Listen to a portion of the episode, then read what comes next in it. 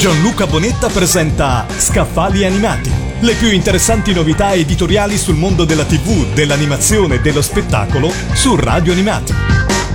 La storia di Tex Wheeler è in fondo la storia del fumetto italiano e del suo mito intramontabile. Spesso, quando parliamo di fumetti, stiamo in realtà parlando di miti, di personaggi che ascendono direttamente all'Olimpo e che diventano autentiche divinità contemporanee grazie all'amore e all'affetto dei loro lettori. Sono ormai passati più di 70 anni dalla sua creazione avvenuta nel 1948 dalla penna di Gianluigi Bonelli e dal pennello del disegnatore Aurelio Galleppini. Per lui negli scorsi mesi sono state realizzate mostre in più parti d'Italia e adesso Aldo Fattori ha dedicato a quest'icona il libro Tex Wheeler, l'immaginario di un eroe popolare. In questi 70 anni ed oltre, Tex è diventato il più longevo personaggio del fumetto italiano e tra i più noti a livello mondiale, continuando ad avere centinaia di migliaia di affezionati lettori.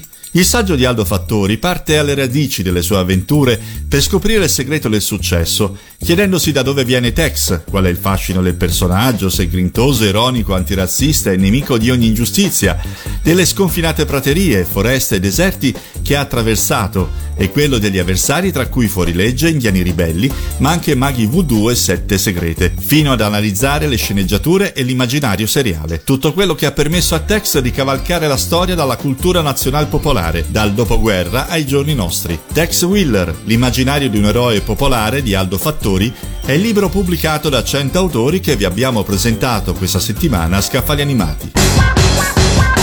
Gianluca Bonetta ha presentato Scaffali Animati, le più interessanti novità editoriali sul mondo della TV, dell'animazione e dello spettacolo su Radio Animati.